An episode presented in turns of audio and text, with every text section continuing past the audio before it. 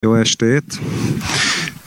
Elhatároztuk, hogy visszatérünk a politika mocsarából a kultúra magaslataira. Persze aztán majd meglátjuk, hogy milyen magaslatok lesznek és milyen kultúra.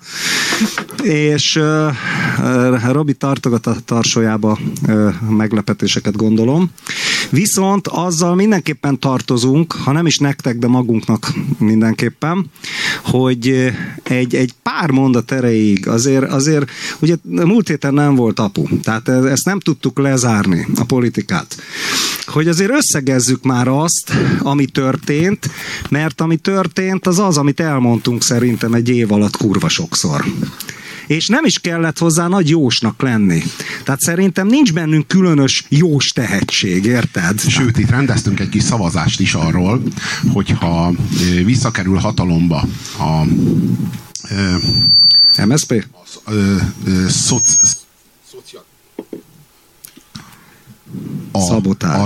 Ha visszakerül a hatalomba a szocialista párt maffia, akkor vajon vagy úgy, hogy úgy mondjam, a szocliberális koalíció, akkor vajon visszarendezik-e a harmadik köztársaságot, vagy a maguk képére formálják a NER-t és beleülnek. És hát azóta zuglóban azért már lehet látni, hogy mi volt a helyes válasz a kérdésre. De és tudod, alig telt el idő. Tehát nem az, ezt akarom mondani. 100 napos programok, mondani, meg 100 napos türelmi idő szoktak lenni. Nem bírták ki még 2 hétig se. Tehát mint az éhes kutyák, érted, akit a ketrecből kiengedtek. Vágod? Azonnal vetették rá magukat a koncra. Azonnal. Ceglédi Csaba, féle cucc? Az a jó, hogy a legtöbb büntető per még 2010 előtti. De próbálnak belőle koncepciós per. Igen, egy ilyen az Orbán rendszer mártírját legyártani. Ja. De hát a probléma az, hogy még a szoclib uralom idején indultak azok a perek, legalábbis az öme. És tudod, milyen kommentek mennek DK-sok részéről? Hát ez hogy bedőlünk mi is a izének, sőt, hát az Orbáni propagandának. Az egy... Ahogy a Momentum... Na. Momentum? Nem az igazi. Igen. Hogyha emlékeztek, a Momentumnak így jelezte a DK, hogy mi is kiálltunk mellettetek akkor, amikor, és milyen ügyeik voltak a Momentumnak, de tényleg, amikor vandalizmussal vádolta az elnökötöket a Fidesz, tudod? Meg bementetek az origóhoz. Igen, és ilyen nem létező ügyek, amikor épp egy ilyen hétpróbás gazdasági bűnözőt mentegetnek, és akkor így felemlegetik a másiknak emlékszem, amikor piszkos volt a körmöd, és én nem jelentettelek a pedellusnak, tudod? És ilyeneket, és így ezzel így egy ilyen bűrészességet kommunikálnak. Várják, kéne azzal a mikrofonnal valamit csinálni, mert azért mégiscsak vesszük fel a műsort. Valami rossz a...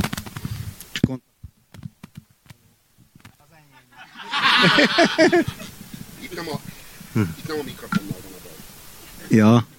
Nem a mikrofonnal. Na, addig mondom.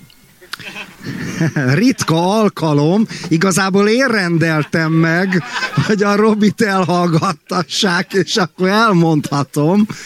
Szóval, kedvesre, és tök jó, mert nem tud szólni, szóval én kiélvezem a szituációt. Na, és a DK-sok nyomatták, hogy hát ez ilyen propaganda, olyan propaganda, és van itt egy másik ügy, ami...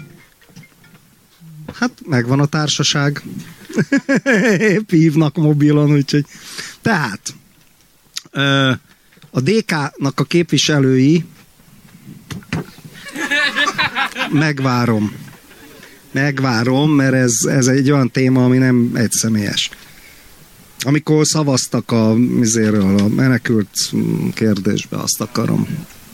Nem is a tartalom itt az érdekes, hanem hogy a DK miért csinálta ezt. Miért volt ez jó nekik? Tényleg miért volt ez jó nekik szerintetek? Tehát ettől ők nem lesznek nagyobb hazafiak a jobb oldal szemébe. Viszont a baloldalt meg megosztották ezzel. Tehát én nem tudom, hogy a DK-nak ez miért volt jó. Tehát mi volt ebben a haszon? Ja, tehát a Viktor leszólt, hogy szavazzatok így, és akkor ők így szavaztak. Merészállítás, ezt nyilván a DK-sok kikérnék maguknak, de az biztos, hogy a nyugati fény sem nem villódzott ebben az ügyben. Tehát az jellet az így nagyon érdekesen sunnyogva, amikor így megkérdezték, hogy miért szavaznak. Tulajdonképpen az érdekes, hogy a DK ugye egyfolytában fasisztázik. Tehát ők talán a legradikálisabbak az Orbán rezsim megítélésében. Már a pártok közül. És a NER az egy ilyen fasiszta náci rezsim, és Orbán meg a diktátor, meg minden, és akkor tulajdonképpen ugye Orbánnak megvannak a fasiszta náci szélsőjobboldali cimborája Európai Parlamentben, és akkor ők tulajdonképpen a DK az a Orbánékkal együtt, meg a Orbánék fasiszta náci szélsőjobboldali cimboráival együtt szavaztak. És ez egy kurva érdekes dolog. És tulajdonképpen egyedül a szociáldemokrata frakcióból, ha jól tudom. Csak a DK volt az, aki nem úgy szavazott, mint a Szozzem frakciónak a többi tagja. És ez számomra enigmatikus. Tehát ja, hogy ez egy ilyen szociálpszichológiai kísérlet lenne, mint az úriember mondta, hogy megnézték milyen hatást. Politikai, de nem látom a pragmatikát. Tehát nem látom az elvet se látom mögötte, meg a pragmatikát se látom mögötte. Ez az érdekes. De igazából, ami ennél fontosabb, tehát igazából erről szerettem volna itt beszélni, hogy a DK-s kommentek, a hívő DK-sok, meg a DK-s troll kommentelőknek a dumái, hogy hát bonyolult mechanizmus, a EU szavazási, meg döntési mechanizmusa, és tehez nem értesz. Szóval mit lehet ehhez nem érteni? Tehát ez nem tudom. Tehát meg hogy hát vannak más szempontok is, de azt az illető, egy DK-s ismerősöm, de azt az illető nem írtak, hogy mik azok a más szempontok. Hát mondom, figyelj, te egyfolytában erről szövegelsz, szövegeltetek, hogy a Fidesz ilyen fasiszta, olyan fasiszta, akkor miért szavaztatok kvázi a Fidesszel együtt? És akkor nem válaszol erre, hanem hát az egy szempontúság az milyen problémákat okozott az emberi történelemben. Ilyeneket. Mennyi szenvedést, zsarnokságot, diktatúrát, még a vallást is belekeverte a vitába. Például a vallás, amikor egyetlen szempont alapján látja az ember a világot. Annak idején megboldogult Grósz Károly, MSZP KB főtitkár, ugye ő váltotta Kádárt, ő volt az utolsó ebben a sorban, az, amikor számon kértek rajta ilyen, hát egy ilyen elvtelenségeket, hogy hát mit tudom, az előző héten még azt mondta, következő héten meg már ezt mondta, meg így csinált, meg úgy cselekedett, akkor Grósz azt mondja, hogy csak az ökör következetes. És ez egy ilyen híres mondás volt akkoriban. De ez még legalább olyan vicces. De amikor elkezd valaki magyarázkodni arról, hogy az egyszempontúság, az milyen kártékony. Hát én is ezt gondoltam, de eddig én nem tudtam, hogy a DK az olyan nagyon több szempontú lenne. Tehát, hogy a demokratikus koalíció az kifejezetten arról híres, hogy olyan nagyon plurális, olyan megengedő, toleráns, figyelembe veszi az összes politikai szempontot. A pragmatikus szempontokat épp úgy, mint az elvi szempontokat. Azokat úgy megfontolja. Csupa szakértő van benne, akik ilyen mérsékelten szoktak kommunikálni. És ugye ilyen emberek most ezt így megszavazták. Tehát még véletlenül sem az a DK, aminek a hívei általában elküldik a kurva anyjába az embert, hogyha valaki akár csak enyhén is rosszat mond mit tudom én, róluk vagy a vezérükről. DK-s kommentelők szoktak ilyeneket egyébként, tehát nem csak szélső jobboldaliak, hanem tényleg a DK-s kommentelők nagyon durvák tudnak lenni, tehát ez az anyádból ki kellett volna vágni téged magzatkorodba. Írták például egy politológusnak, aki ráadásul nem is jobboldali politológus, csak mert bírálta a Gyurcsányt pár évvel ezelőtt. Tehát a DK az ilyen nagyon kemény, és most egyszeriben ők ilyen megengedők. Ilyen... Hogy mondja? Ja, hogy be volt rúgva a Gyurcsány, és nem tudta, hogy mire kell szavazni. Igen, ez is lehet. Ez is lehet, és akkor a feleségét is, a Dobrev Klárát, ugye köztudomásulag a DK az Dobrev Klárát jelenti, annak a rövidítése, mozaik szó, tehát tulajdonképpen Dobrev Klárának Gyurcsány Ferenc megüzent, hogy szavazzatok a Fidesz mellett. Hát igen. Igen, az az igazság, hogy még ezt is jobban el tudom képzelni racionálisabb magyarázatoknál. Na de visszatérve, a kommentelők mondták ezt a hosszasan. És mondom, figyelj, hogyha a DK az a Fidesz ellen szavazott volna, akkor te már itt posztoltad volna ki, hogy a büdös fasiszták az Európai Parlamentbe vízbe folytják szegény menekülteket. Ehelyett ugye semmi ilyesmi, mert a DK is a jobb oldallal együtt szavazott. És szóval ebből nekem nem is a politikai érdekes. Ez a DK-s kommentelőknek pontosan ugyanolyan, mint a fideszes kommentelőknél, hogy a kurdok most terroristák meg kommunisták. Tehát ez a pár évvel ezelőtt még nem voltak azok. Ugye? Ahogy mondjuk a DK számára is 2 héttel ezelőtt Orbán még egy vízbefolytó. Most, hogy a Dobrevék is az Európai Unióba a vízbefolytók mellett szavaznak, most kus van. A nyugati fény az most nem villózik, érted? Most nincs az, hogy vízbe folytják a menekülteket. Ellenbe azt a baloldali újságíró csajt, Lebanov Barbarának hívják, mint egy régi LMP-s csajszi, aki ezt így zokon vette, arra most ilyen, tudod, ilyen virtuális hajtóvadászat indult, tudod, a nyugati fény az egy ilyen finom. Azt magyaráztam a közönségnek, hogy a DK-s kommentelő ismerősöm így mondja, hogy nem lehet mindent számon kérni, mert az egyszempontúság az mennyi tragédiát okozott. Tudod, a DK arról ismeretes, hogy sok szempontú, és mindent figyelembe vesznek, érted? Hát végül is a nevükben benne van, jó, hát Dobrev Klára, így mondtam az előbb, de hogyha azt mondjuk, hogy demokratikus koalíció, az azt feltételezi, hogy egy szakadár szektáról van szó. Gyakorlatban, de maga a szó nem azt feltételezi, hogy az egy ilyen plurális, ahol sokféle világnézetű ember összefog az Orbán fasizmus ellen, tudod. Polgári demokraták, konzervatívok, baloldaliak, szociáldemokraták, ezek így mind benne vannak a Gyurcsány koalíciójában. De ne mondd ki, amit ki akartál mondani.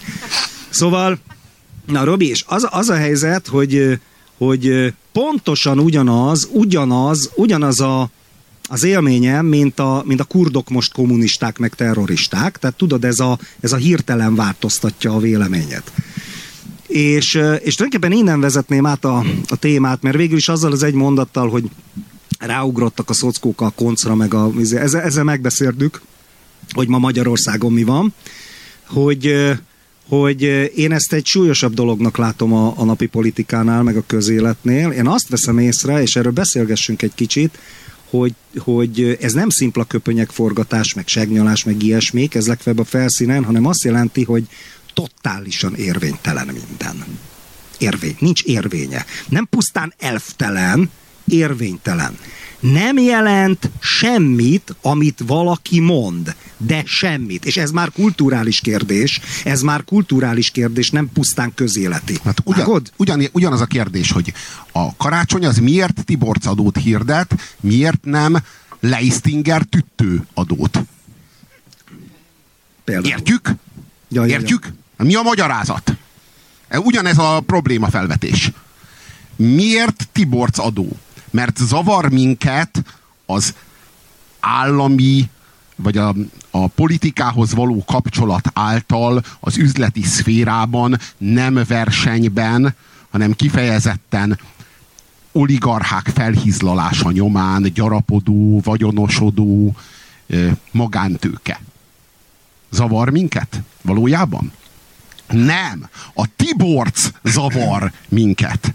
A Leisztinger Tüttő klán az nem zavar minket. Hát, ugyanez a helyzet, hogy Orbánnal kapcsolatban mi a probléma? Hogy lopnak. De ugyanez Dobrev Gyurcsány klán kapcsán már nem probléma. De ők nem is lopnak, tudod?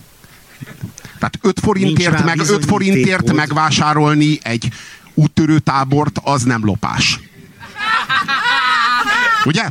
Abba az utolsó Kálmán olvás. Hanem az a piacon kőkeményen, ráadásul értéket teremtve megtermelt tőke. Az utolsó Kálmán Olgás vendégművész szereplésemkor, akkor mondja az Olga, aki most elment bazd meg tanácsadónak, tényleg. DK-ba politikus most már nem hoztam. Hát, ja, igen. Belépett a DK-ba. És akkor azt mondja, hogy a koalícióba, belépett a koalícióba.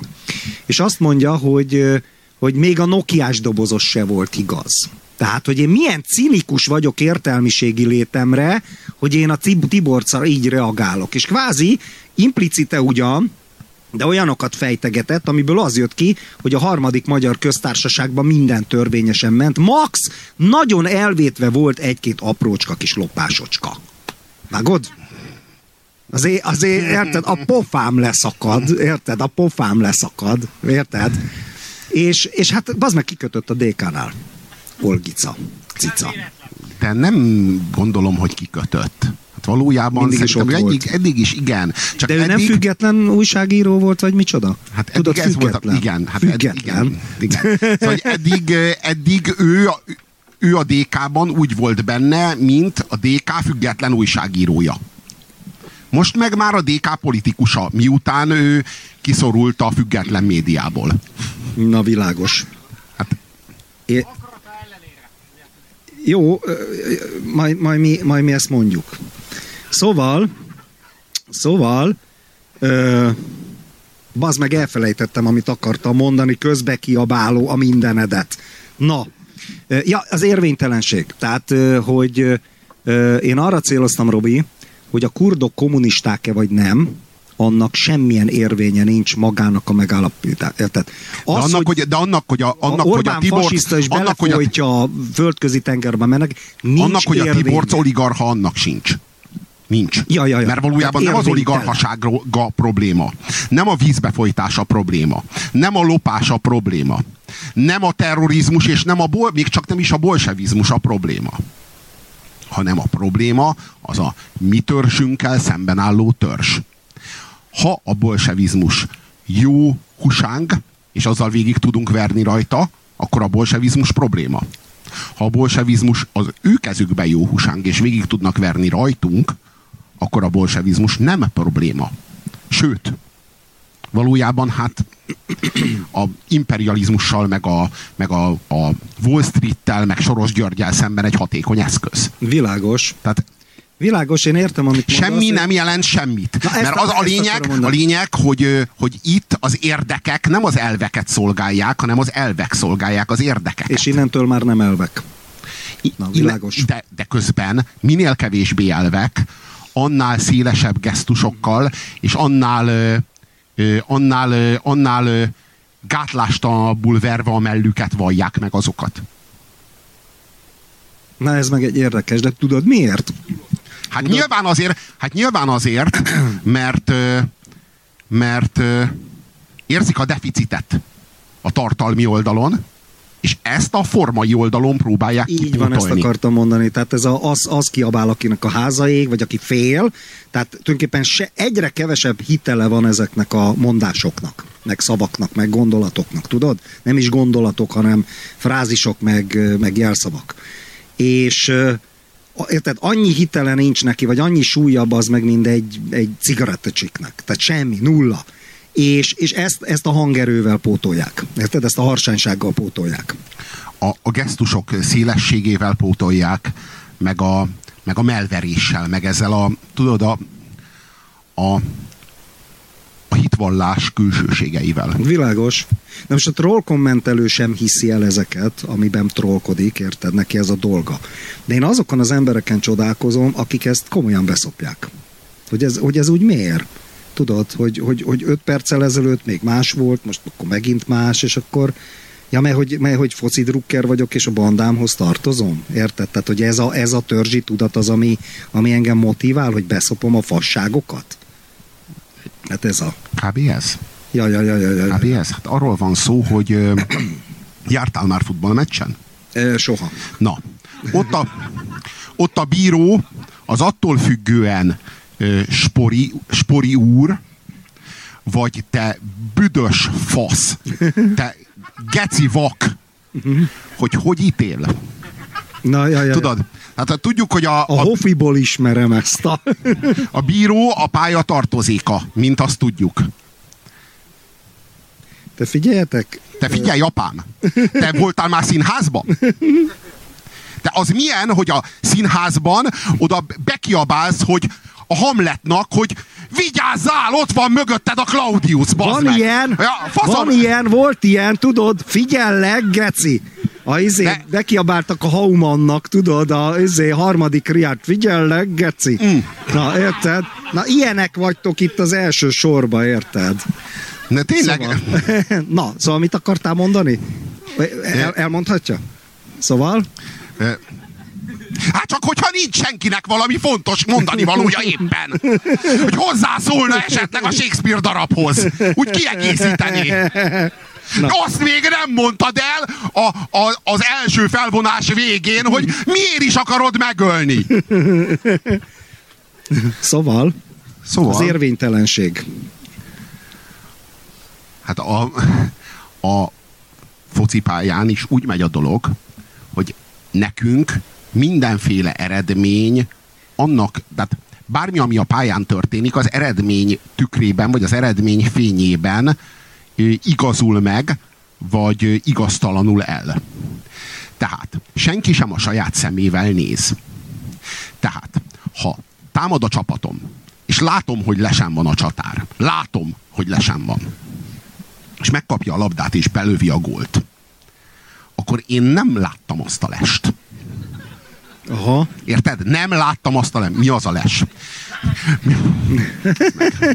Hát hogy lenne ott a szellem, te hülye fasz? Hát hogy lenne ott? Hát nem is a... Milyen hülyeség ez? És beszarok. Szóval... Hogyha... Látod, hogy becsúsztak és rácsúsztak a lábára. Még ha nyílt törése is van. Akkor is az lesz az élményed, hogy szimuláns geci. Szimuláns geci. Miért? Mert az az ellentétes törzsnek a játékosa. Az ellentétes csapat játékosa. A nyílt törése van, örülök. A lelkem mélyén tudom, hogy a védőnk széttörte a bokáját, és áldom a nevét. Ezért. Hát azt tudom, hogy ez nagyon jó védő. Ezért tartjuk, hogy szilánkosra törje a támadóknak a lábát.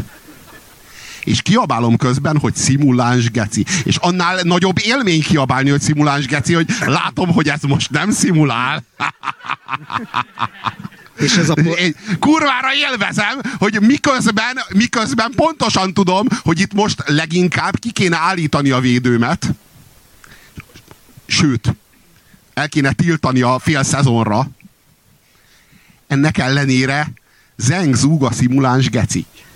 Mert valójában, tudod, nincs, tehát az a becsúszás, meg az a kontakt, ami történt a csatár meg a védő között, az szuperpozícióban van. Az attól függően történt vagy nem történt, hogy melyik tribűnről nézed. Aha. Tehát, és ott tényleg nem az van, hogy a szurkolóknak az öme jó, azért van egy egészen szűk, ilyen értelmiségi krémje minden tábornak, mondjuk egy ilyen 4 vagy 5 fő egy ilyen meccsen. Jó, mondjuk tőlünk nyugatra, ahol normális nézhető meccsek vannak, ott mondjuk egy ilyen 40-50 ember. Egy ilyen egy-egy ilyen 20 000-es szektorban, amelyik így mellesleg így mondja, hogy hát igen, rácsúszott, tehát elég csúnya volt, de hát nem bánom. Tehát ez a nagyon szűk értelmiségi rétegnek a véleménye, amelyik így bevallja, hogy mi történt, és közben kurvára élvezi a dolgot. Tudod, de a fennmaradó 19.830 néző, az meg ténylegesen úgy látta, hogy ez a nyomorult geci szimulál. És tényleg úgy látta, mert ezt akarja látni. Mert hogy a meccs, tehát ha egy meccset nézel, és ez itt most a gyengébbek kedvére elmondom, hogy ez itt most a politikának az analógiája. Ha egy meccset nézel, akkor kétféle nézés van. Van az, aki a meccset pártatlanul nézi, tehát mondjuk nézel egy vasas Diósgyőr meccset, és közben meg te mondjuk egy Honvéd szurkoló vagy. Tehát igazából leszarod, hogy ki nyer. Ebben az esetben megengedheted magadnak azt, hogy lásd, hogy itt most történt szabálytalanság vagy nem, le sem van a csatár vagy nem. Ebben az esetben az, aki néz, az egy kamerát formál a tudatából. Tehát egy kameraképen nézi azt, ami a pályán zajlik. Na most, hogyha egy vasas Diósgyőr meccsen, egy vasas szurkoló, vagy egy Diósgyőr szurkoló nézi a meccset, nem engedheti meg magának azt a luxust, hogy kameraképen keresztül nézze a pályát. Őnál a projektor van. Ő vetíti a képet a pályára. Tehát az annak fényében történt kontaktus vagy sem, le sem volt a csatár vagy sem, hogy mit kell látnom itt ahhoz, hogy az én csapatom végül nyerjen. De ez olyannyira működik, hogy amikor már egyáltalán nincs tétje annak, hogy a csapatom nyere. Mert 4-0-ra vezetünk, és van hátra a meccsből 2 perc. Tudod? És akkor történik egy ilyen szituáció. A helyzet nem változik. Egyrészt ne szerezzenek szépítő gólt, másrészt rúgjunk még 4-et a 2 perc alatt, harmadrészt meg tiltsák el a geciket fél évre. Sorolják vissza a harmadosztályba.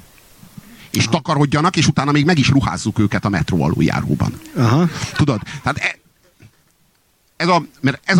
ez a törzsi szemlélet, ez a törzsi viszonyulás. És hogyha arról van szó, hogy nincs olyan, hogy már megnyertük a meccset, most már megengedhetjük magunknak, hogy a projektort kameraképre váltsuk. Nem, ezt soha nem engedhetjük meg magunknak, mert a törzsi tudat ezt nem engedi, nem teszi lehetővé.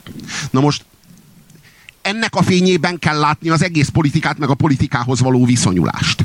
Egy fideszes nem engedheti meg magának, hogy a politikában a politikának a maga valóságát lássa, és adott esetben egy becsúszásnál, vagy egy leshelyzetnél meg tudja ítélni azt, hogy itt ezek most bolsevikok. Na most én utálom a bolsevizmust.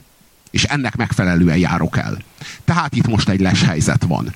Márpedig a les szabálytalan a futball szabályai szerint, ennek megfelelően kell megítélni ezt a helyzetet. Tehát itt most kirúgás jár. A lófaszt. Ez egy szabályos gól volt. Szabályos gól. Amit elvett tőlünk ez a geci. Kurva anyád.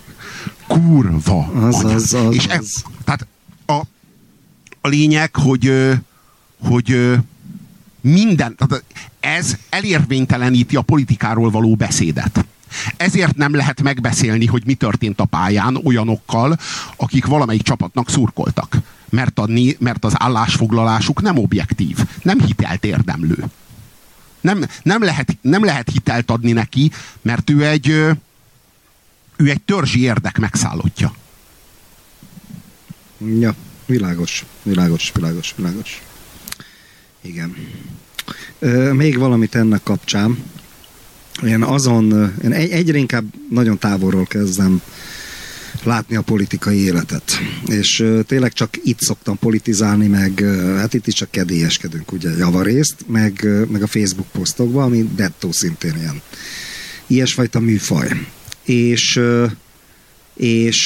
én Arra gondoltam, hogy egy politikai rezsimnek a vége az több okra vezethető vissza, és abból talán nem is a legfontosabb ok a rezsim hibái. Érted?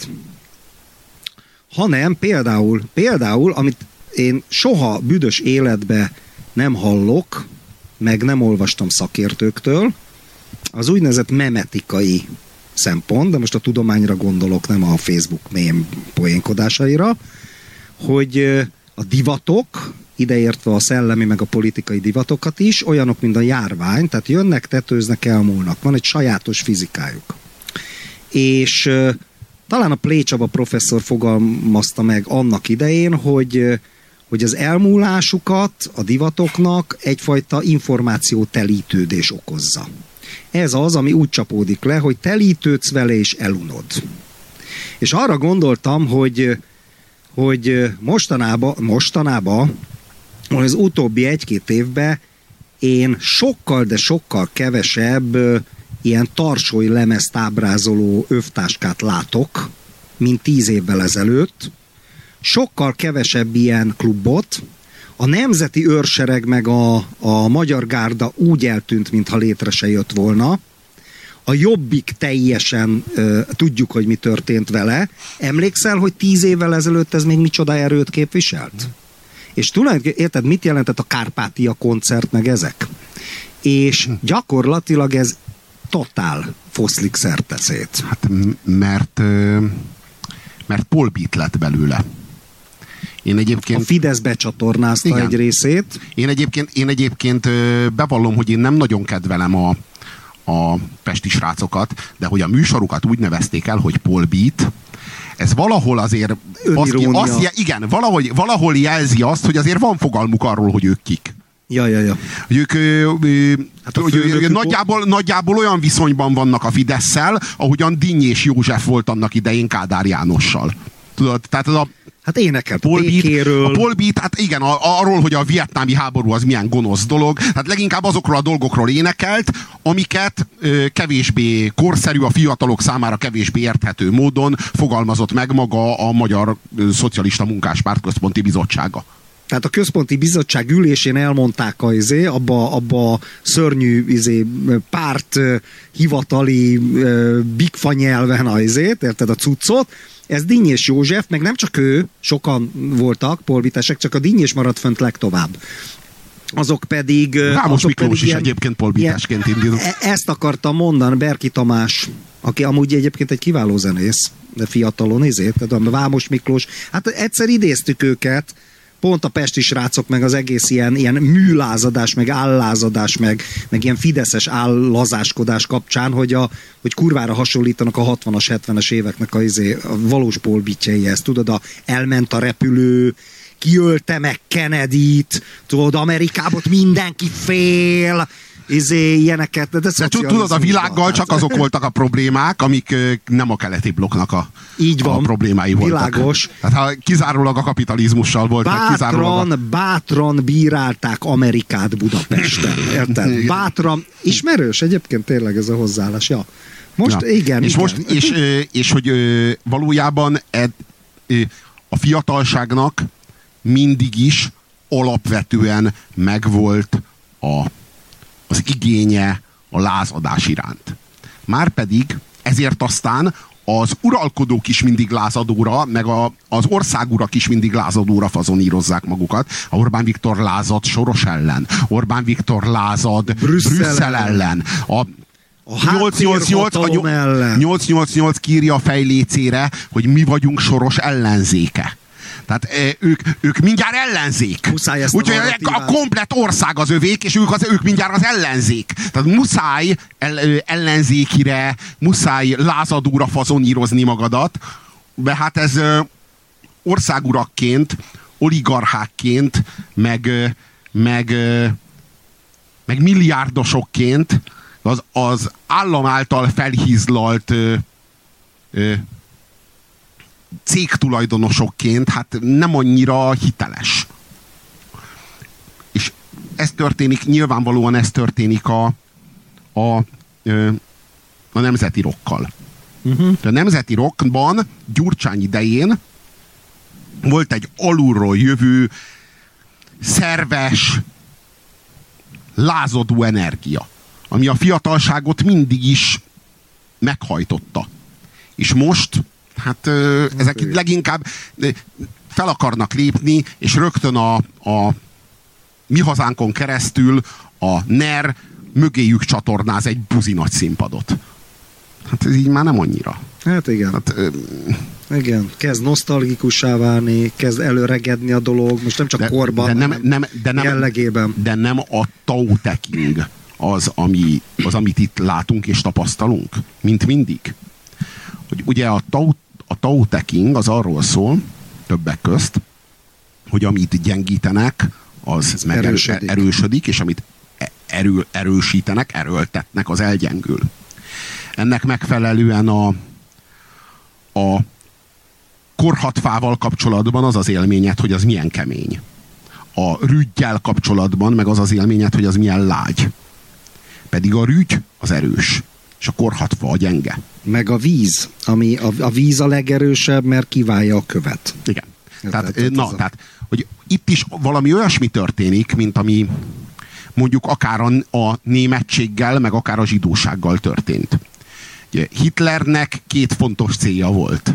Az egyik az az, hogy a zsidóságot eltörölje, a másik az az, hogy a németséget, azt meg a legerősebb identitású népét tegye a világon. És hát mi lett az eredménye a dolognak? Hát a németséget azt így elgyengítette annyira, hogy már gyakorlatilag elvesztette az identitását. A zsidóságot meg a legerősebb identitású népét tette a világon, és megszervezte a zsidó államot, ami előtte hát egy olyan 3000 évig nem volt. Tehát, tehát ez sikerült. Tehát így olyan vigyázzál, hogy bazd meg, mennyire akarod azt, amit akarsz, mert pont az ellenkezője fog a végén összejönni. De valahogy azóta se tanult ebből senki. De várj, csak javítanék, csak 2000-valahány száz éve. Jó. Egyébként... Köszönöm, ja, valamit ki szeretnék javítani. Megint nagyot léptem előre önmagamban. Várjál, de már hetek óta, ami egyébként pszichológiailag is érdekes, a kurdokkal foglalkozó adásunkban mondtam egy hülyeséget. Hogy a kurd Angelina Jolie-nak nevezett... Nem, ez fontos. Megint a kommentelőkkel vitatkozol, vagyis egyel. Jó, nem. Tehát azt a nőt bejárta a világsajtót, hogy az ISIS lefejezte, és fogták a fejét. Na most bennem két nő olvadt össze, tehát akit az ISIS lefejezett, és bejárta a világsajtót, hogy a szép cofját így fogja az ISIS harcos, és még Viktória jelet is mutat a másik kezével, az a Kobani angyalának nevezett, egyébként szintén szép harcos nő volt.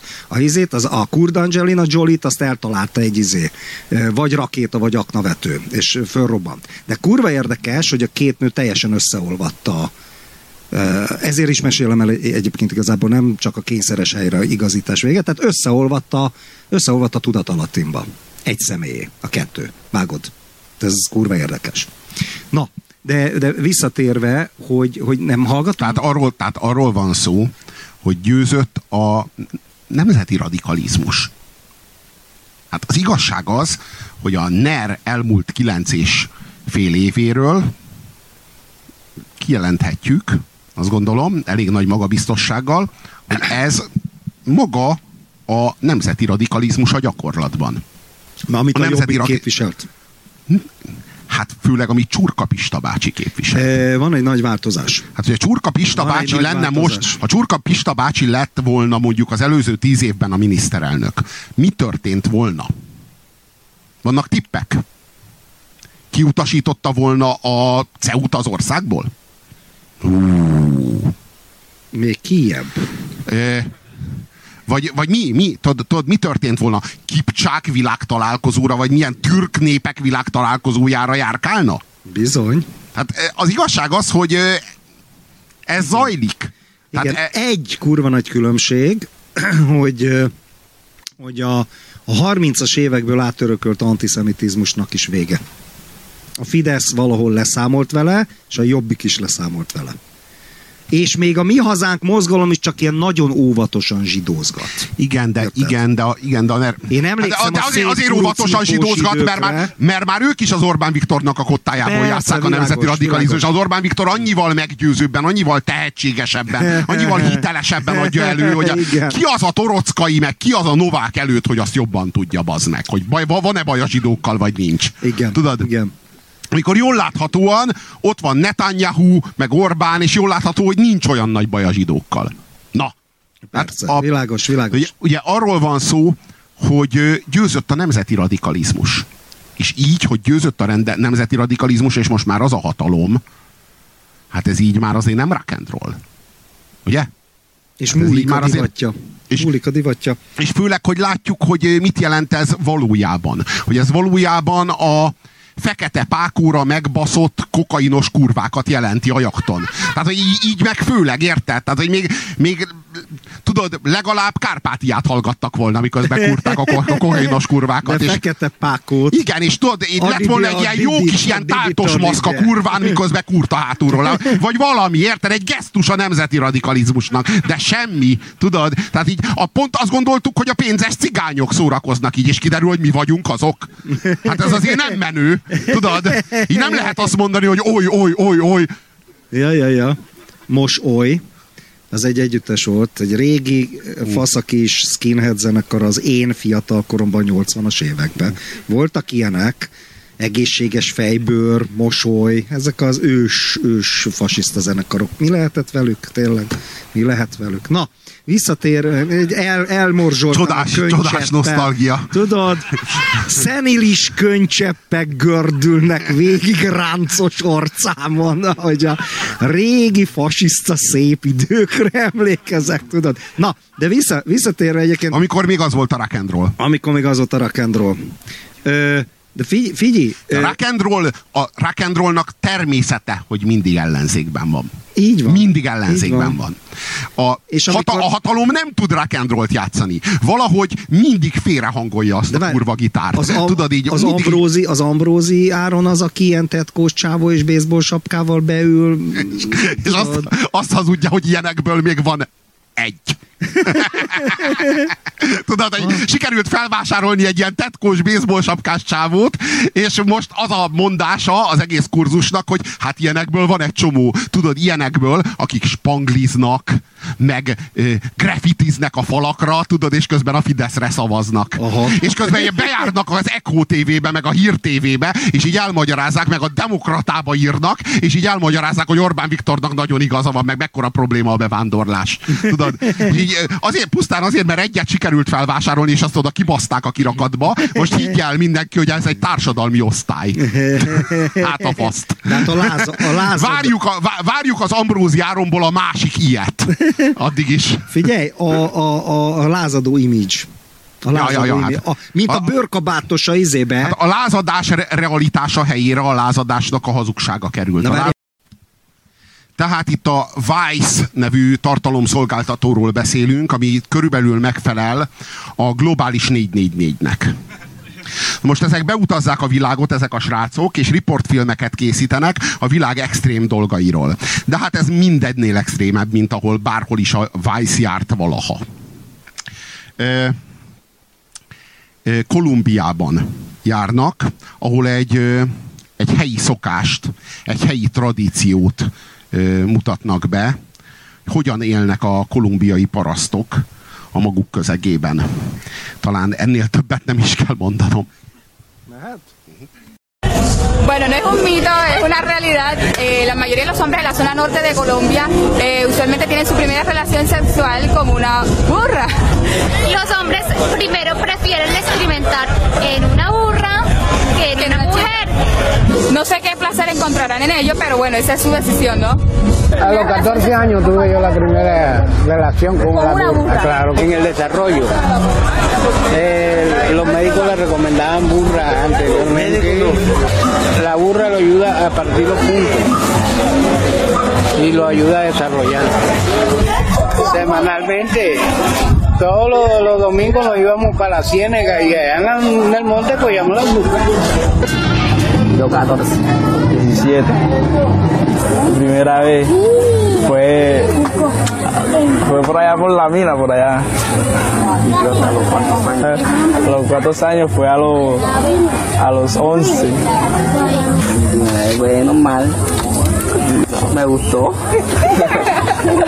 Le gustó y ha seguido. No, ya eso come burra. Ellos todos los días la clavan. Levante la mano el que come burra, que a todos que todos comen burra, véalo. No, la mujer mejor, porque la mujer tiene ando unos chupales y estos no tienen ando unos chupales. No, mientras que no tengas mujer, sí pueden buscar su burrita, pero mientras que ya la tengas, no pueden buscar burra. Es quizás también, porque todos los peladitos así ya buscan burras por ahí. Eso es normal. Ay. ¿Cuántas burras no? No, como varias. ¿Varias? Varias mujeres. ¿Varias burras? Burra. ¿También? ¿Y la novia? No, okay. No, yo le soltó todavía. ¿No? Yo soy la Yuki y después que está allá. Y después se le para así. Y después de la Yuki hago así. Te digo, botan tú. Te arrodillado. ¿Daba miedo que te pegara una patada? No. Sí, pero yo la hice suave, no tiré pata. Yo la hago así, y después la agarro, que tú sabes que tiene el coñoncito así, la hago así, la aprieto uno. Sí, calientecita, como se caliente. Én ezt nem hiszem. Nem. Burras callejeras por ahí, uno encuentra por ahí, se la come el uno, el otro. Yo varias veces las he clavado a altas arrecheras, en el momento no hay cordón ni nada.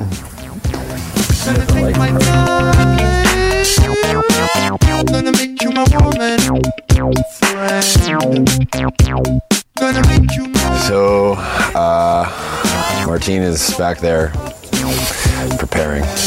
He's getting himself aroused and preparing to fuck the donkey. So he's going to give us a shout when he's ready to mount. There's nothing good. It's walking behind a tree to find a support. Oh no! Oh no! It's like the surprise you knew was coming and you didn't want to be there.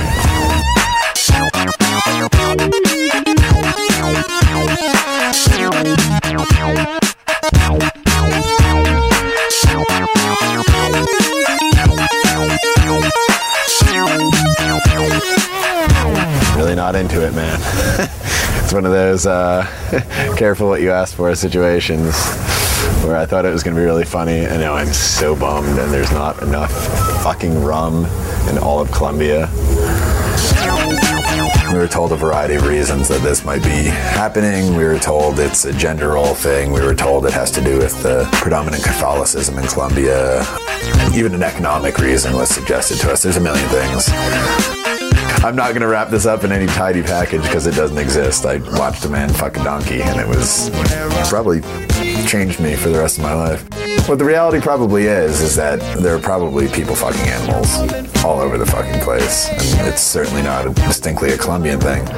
Now I definitely think it's safe to say that we really have seen it all. Way too damn much, in fact. Even now, back in New York, everywhere I look, I keep seeing these Colombian donkeys. Baby, you're my woman.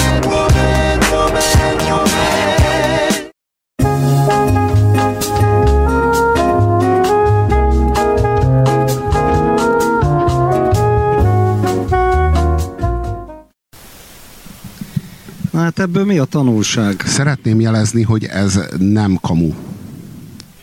Ez egy létező tradíció Kolumbiában. Ez egy létező tradíció, amiről a Vice itt hitelesen tudósít. Kolumbiában tényleg... én úgy tudom, igen. Tényleg kúrják ezeket a szamarakat. Ne legyen kétségünk afelől, hogy ez nem, tehát ez itt nem a szexről szól. Tehát ez nem szexuális alapvetően, hanem ez alapvetően szakrális és törzsi és mélyen prekolumbián. Tehát úgy értem, hogy mélyen Kolumbusz előtti. Hát azt ne legyen kétségünk, hogy ez a csávó itt, ez az ember, ez itt, amikor kúrja azt a szamarat, itt az erőkkel lép kapcsolatba. Nem viccelek. Hát, erről azért már többször beszéltünk, hogy Amerikában ugye ezek a Kolumbusz utáni évszázadok, itt mindössze néhány évszázadról beszélünk, olyan rémületesen közel van az őskor, hogy gyakorlatilag az, amit a konkvisztádorok meg a betelepülő spanyolok rákentek a törzsi kultúrákra, az csak egy nagyon-nagyon vékony kultúrmáz, ami mögött annak a rendkívül szofisztikált őskornak a maradványai, azok megmaradtak. Azok élnek, azok őrződnek. Beszéltem a Loszetásról. A Loszetás az egy olyan maffia, egy olyan helyi bűnszövetkezet, amelyik olyan bestiális leszámolásokat végez, amire sehol a földön máshol nincs példa. Pedig bestiális bűnszövetkezeteket mindenhol ismerünk a világon. A legdurvábbak nyilván az oroszok ebben is. De sehol a világon, beleértve Oroszországot, beleértve Oroszország legsötétebb régióit, ilyesmire nincs példa. A Loszetász nyilvános játszótereken, köztereken fejekből gulákat állít. Koponyákból. A szervezett bűnözés belső logikája alapján erre nincsen magyarázat. De pontosan tudjuk, hogy Kolumbusz előtt ezek a prekolumbián civilizációk mindegyike, egy dolog közös volt mindegyikben, ezek rengetegféle volt, Észak-Amerikában rengetegféle, a mai Latin-Amerikában rengetegféle, maja, azték, inka civilizáció, északon rengeteg kis törzs, amelyiknek mindegyiknek megvolt a maga kultúrája, de egy valami közös volt. Időről időre váltakozó, meg különböző rendszerességgel mindegyik áldozott embert. Az a mágikus gondolkodás, amiről már sokat beszéltünk, hogy meg kell ölnöd azt az embert, ki kell ontanod a vérét, hogy Kukulkán Istennek a szomja eloltódjék, hogy másnap felkeljen a nap. Mert Kukulkán Isten az, aki felkelti a napot. És ő nem kelti fel a napot, ha a szomját nem oltjuk el. Amikor egy komplett civilizáció generációk százain keresztül nem meri kipróbálni, mi lesz akkor, ha nem áldozzuk fel azt az embert. Mert akkor másnap nem kell fel a nap. És ők, tudod, itt ennek a maradványa egyébként a mai kényszerneurózis. Tehát akkor, amikor valaki igen, erről sokat beszéltünk. Amikor valaki kényszerbeteg, az tulajdonképpen az archaikus maradvány. Egyéni pszichológiában ennek a kollektív mágikus tudatnak, ennek az eltemetődött kollektív mágikus tudatnak a maradványa az egyéni pszichében. Nekem egyszer egy pszichológus magyarázta, hogy egyébként van a kisgyerekkornak egy olyan szakasza, amikor fölerősödnek a mágikus hiedelmek, hogy a gyerek szimbolikus gondolkodása kifejlődik, akkor picibe reprezentálja a emberiség tudatának a fejlődését. És előjönnek mágikus kényszerképzetek. Az én lányomnál is volt ilyen.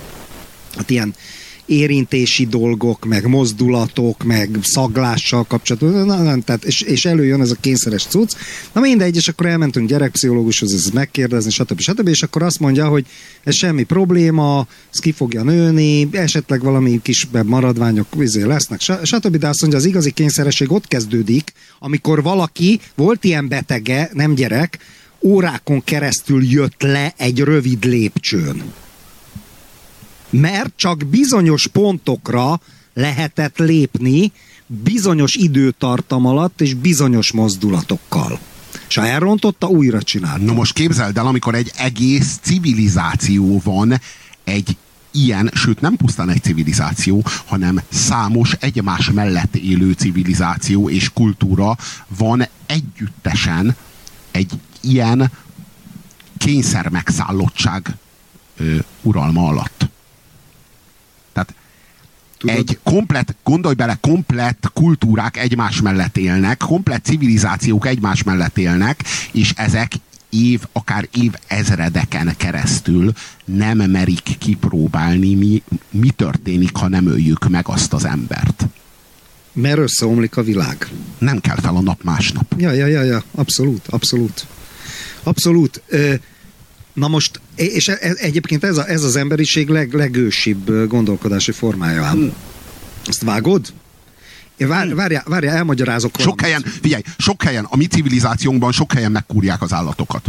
De az más. De ennek mindig az az oka, hogy ott nincs nő. Hát, vagy perverzió is. Jó, de tudod, amikor ez általánossá válik, akkor ennek az oka, tehát amikor például a pásztorok fölhajtják a nyájat a hegyekbe, és ott fél éven keresztül az állatokkal élnek. Igen, az egy olyan szituáció, amikor megkúrják az állatokat, ebből nem lesz közösségi tradíció. Hanem ez egy olyan dolog, ami történik, tudják, hogy történik, leginkább nem nagyon beszélnek róla, ha tehetik. Igen. Tudják, hogy ezt nem tudják beilleszteni a nézetrendszerükbe, az erkölcseikbe. Közerkölcshöz nem passzol. Világos. De csinálják, mert erre szorítja rá őket a kényszer. Most itt nem erről van szó. Hát itt láthattátok a másik verziót nem láthattátok el. Ezt a feleséget. Németországban ilyen zófil perverzek tüntettek, hogy joguk van a kutyájukkal együtt élni, meg stb. Az megint más. Jó, olyan is az van. Nem a pásztor, nem. És nem is a közösség élménye. Nem, az az aberráció. Az az aberráció, igen. És ugye ez a szituáció, ez egyik sem. Ugye értjük, hogy ez egyik sem. Tehát itt szó nincs arról, itt egy csomó állattal élnek ők együtt. Szó nincs arról, hogy ők a szamáron kívül bármit megkúrnának.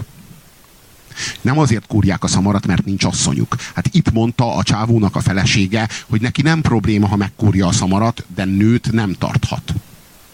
Mármint a férje. Hát nőt nem tarthat. Olyan nincs. A szamarat kúrja, hát kúrja. A gyerekek kúrják, hát kúrják. Most kúrják a szamarat, hát most mi a jó benne, ők se értik, de hát kúrják. Tehát itt valami visszamaradt valahonnan az őskorból. Most a prekolumbián Amerikában ez a rendkívül érdekes, hogy mi nagyon-nagyon messze vagyunk az őskortól, mert minket az őskortól elválaszt az újkor, a középkor, meg az ókor. Ezek olyan hatalmas korszakok, ezek olyan civilizációk dőlnek össze, emelkednek fel újak, azok is összedőlnek, egy sötét korszak a kettő között, aztán megint felépül egy új. El vagyunk barikádozva az őskortól olyan messzire, hogy nincs hozzáférésünk az őskorhoz. De Amerikában ez az őskor Kolumbusz felfedezéséig tartott. Tulajdonképpen olyan, minthogyha nálunk az őskor a középkor közepéig tartott volna. Ez az őskor, ez szofisztikálódott volna elképesztő mértékig. Tehát elképesztő mértékig szofisztikálódott a prekolumbián Amerika, de őskor maradt. A mágikus gondolkodás megmaradt. Tehát még nem lépett be a teológikus gondolkodásba, ahol a az Isten dönti el, hogy föl kell-e a nap. Ahol az Isten dönti el, és nem, múlik, nem azon múlik, hogy föl kell-e a nap, hogy te feláldozod-e azt az embert, vagy sem. Az őskor olyan közel van, hogy csak néhány 100 év választja el a mai civilizációt az őskortól, és hiába települt rá a katolicizmus, a katolicizmus mellett búvópatakként megmaradt az őskor tudata. Hát meg bizonyos dolgokban a katolicizmusnak a külsőségeiben. Vagy külsőségeivel együtt. Tehát azért, hogyha megnézel, érted, egy ilyen állati látványos színpompás körmenetet, tudod, ilyen halálfejes maszkokba, tehát ilyen szűzmáriás dolgokat. Ez van nálunk is mondjuk, tehát itt is megmaradtak azért a katolicizmuson belül, Európában is, főleg Dél-Európában, Spanyolországban, meg ilyen helyeken ilyen nagyon ősi pogánycuccok, de Latin-Amerikában sokkal jobban. Tehát ott például ezek a halálkultusz, meg ezek a temetői... De az se az őskor. Tehát ami itt megmaradt, az esetleg a kereszténység, vagy zsidó-keresztény kultúrát megelőző ókor. Esetleg. Tudod? Tehát az előtti ókor, hogy a kereszténység fölváltotta volna.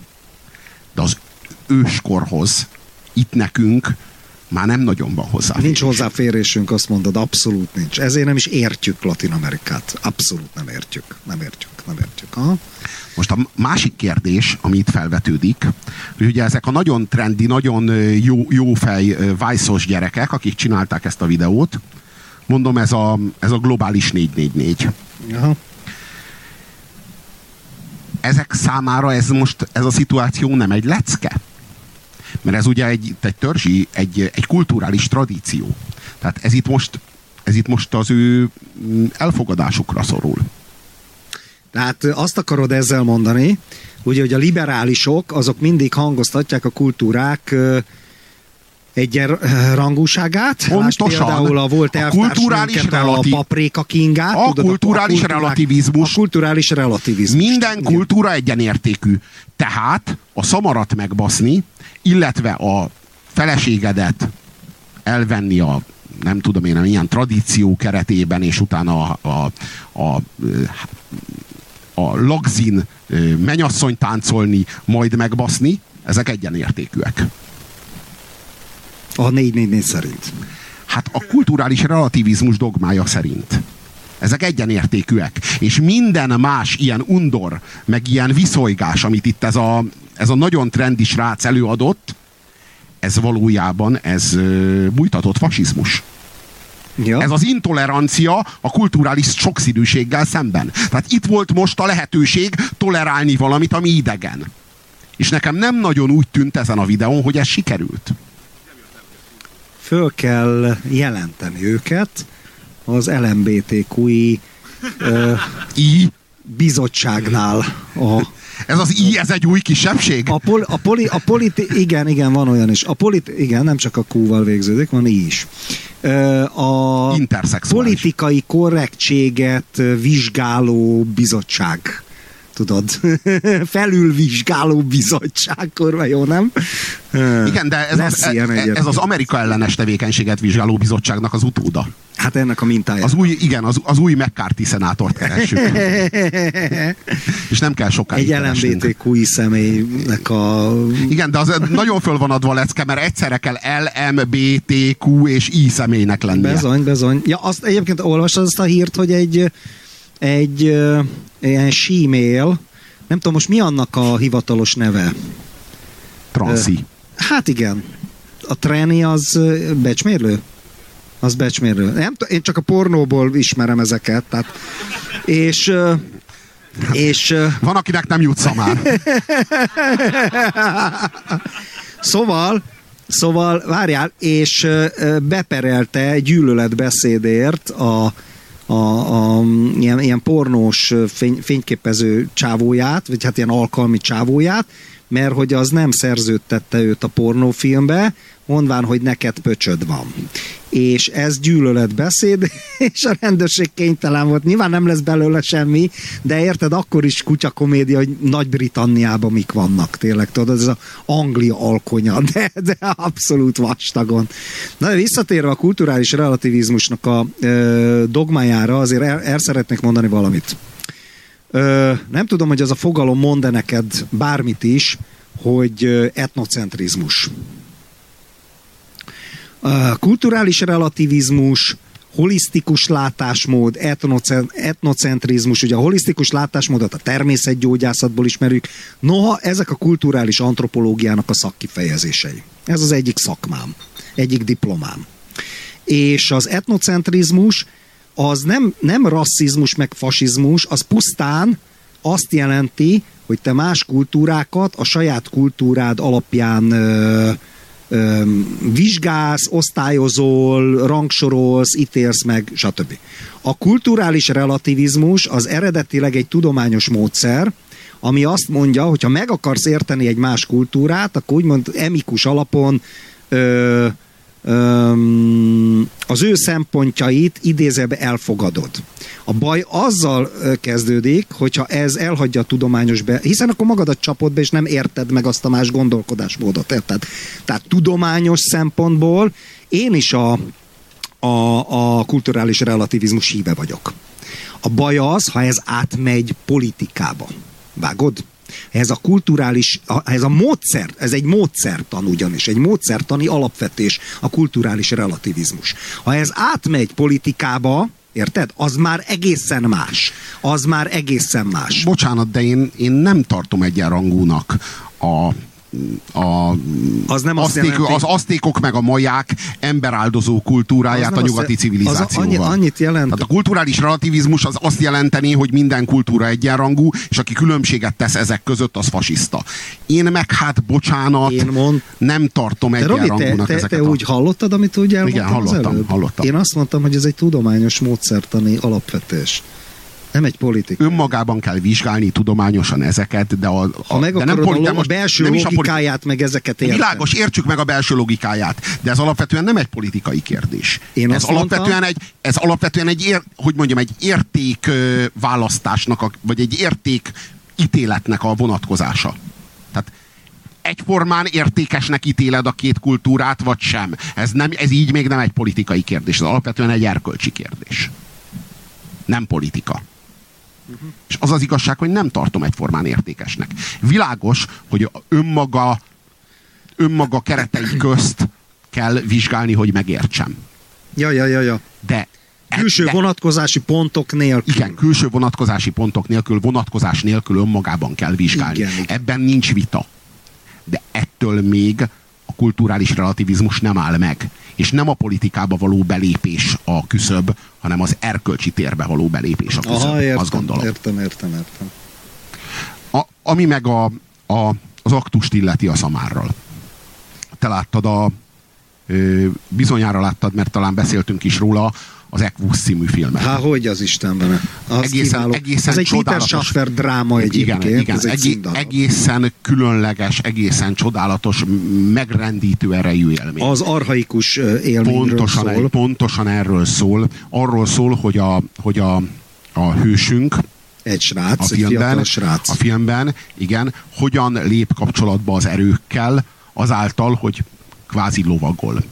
De az a lovaglás az ott nem a helyváltoztatásról szól, ahogyan itt a szamárkúrás nem a szexről szól, hanem az alapvetően az erőkkel való kapcsolat megteremtéséről szól.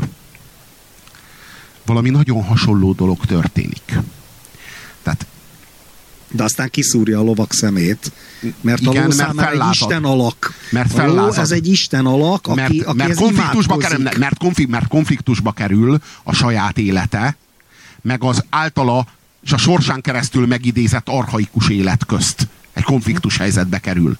Hogy akkor a nőhöz vonzódjék, vagy az Equus istenséget imádja.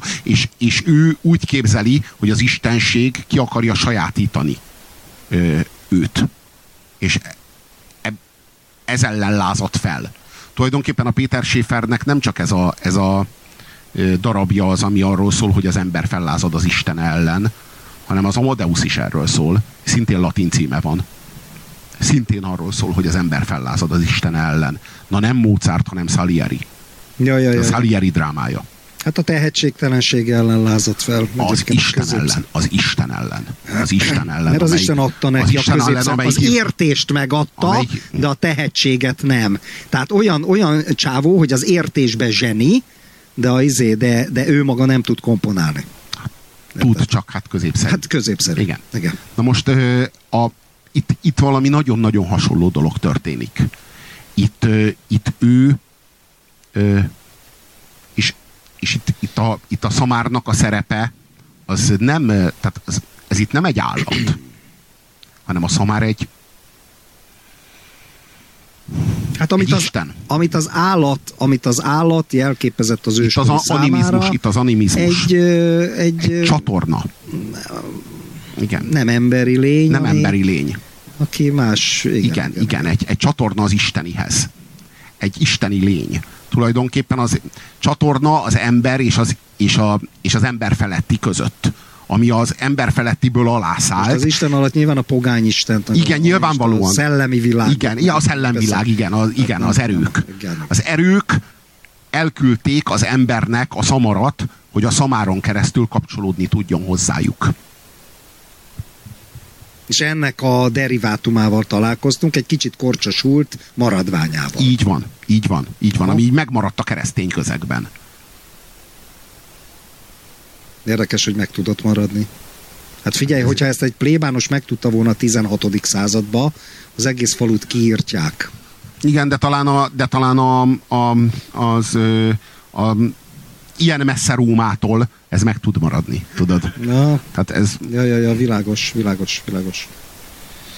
Durva. Én most azon gondolkodom, hogy a mi kultúránkban tényleg minden őskori kizárólag a izébe maradt, meg a pszichopatológikus tünetekben, meg az álomvilágnak a legmélyebb régiójába, és luszpassz. Tehát nincs az európai népek egyikének sincs a kultúrájába őskori maradvány. Most ezen gondolkodom, érted? Tehát a bika viadal sem.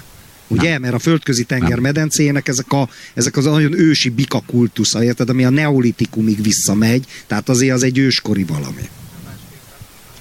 Hát, az már egy bonyolult téma. Nem, igazából nem. Így közvetlenül nem maradt meg, hanem a tudattalamból, az egyéni és kollektív tudattalamból kell előásni.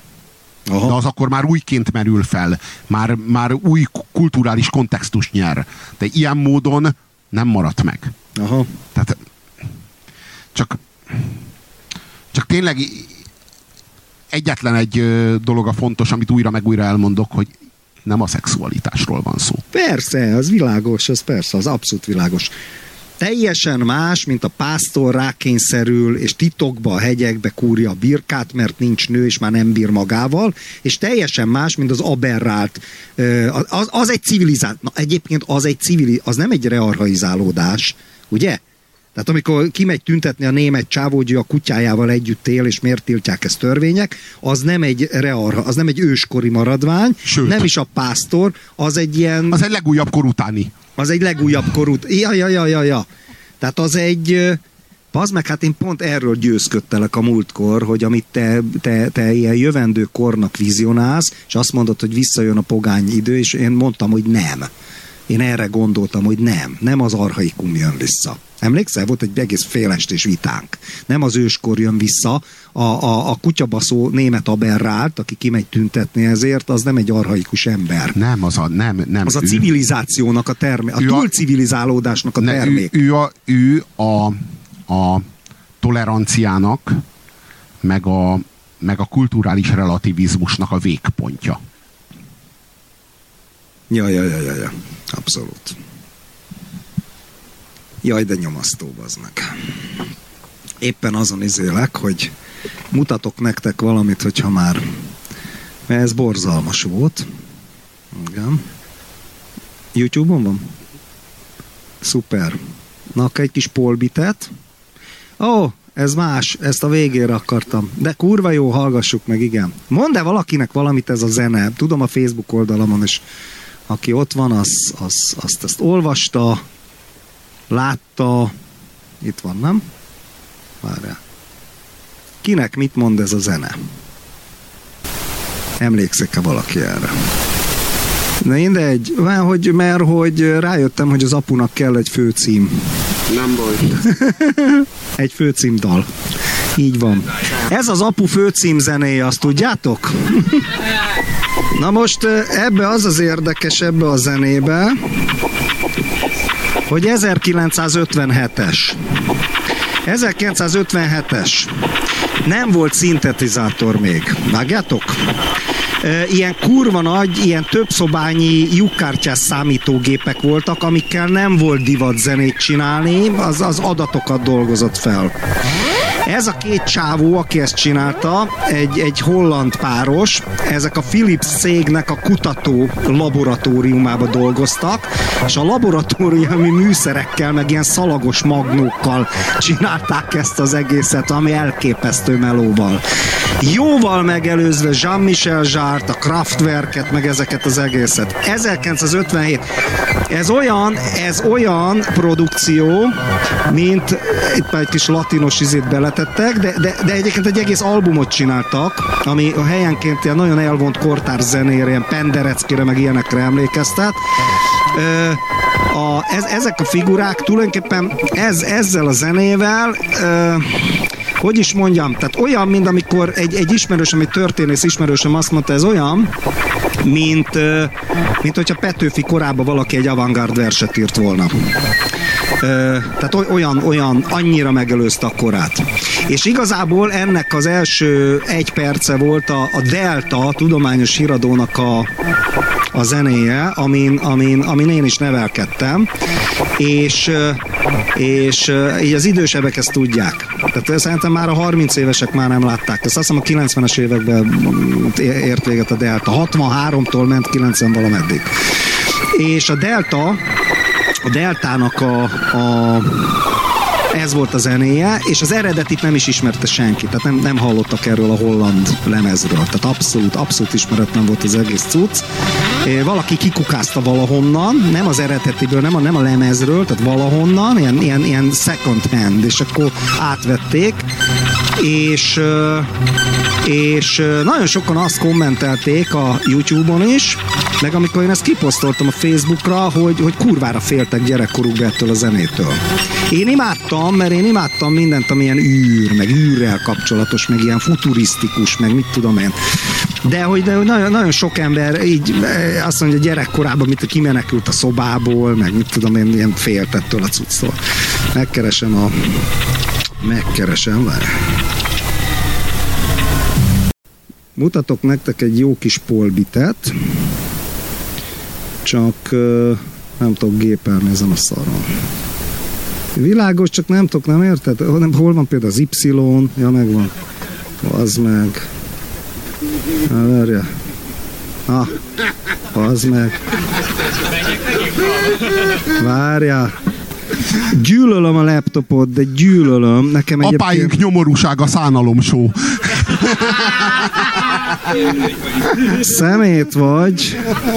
Szemét vagy. Ez a telefonomon írok, vagy asztali gépen, de... Na figyeljetek, ez volt a lázadó polbit a 60-as évek végén. Hallgassuk meg tehát mindannyian a 15-ös számú versenydalt, Neményi Béla S. Nagy István szerzeményét, címe Ki ölte meg Kennedyt. Énekel Neményi Béla, játszik az Atlantis együttes.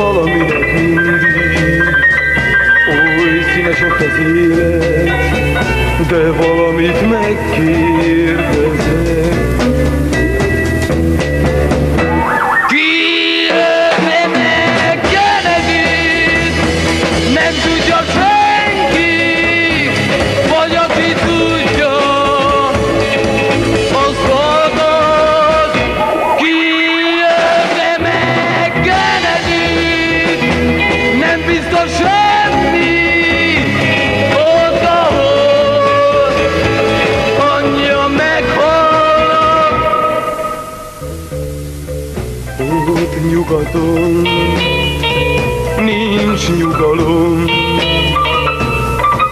mert mindenki veszélyben van mindig. Hol semmiség egy élet, ott sohasem lesz felelet.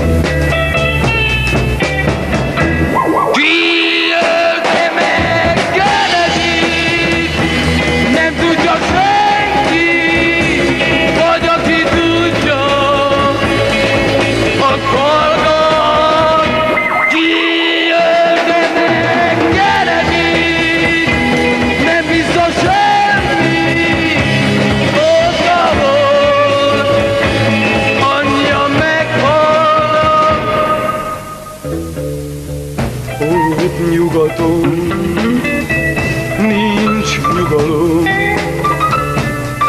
a gazdagok nyerhetnek csak mindig,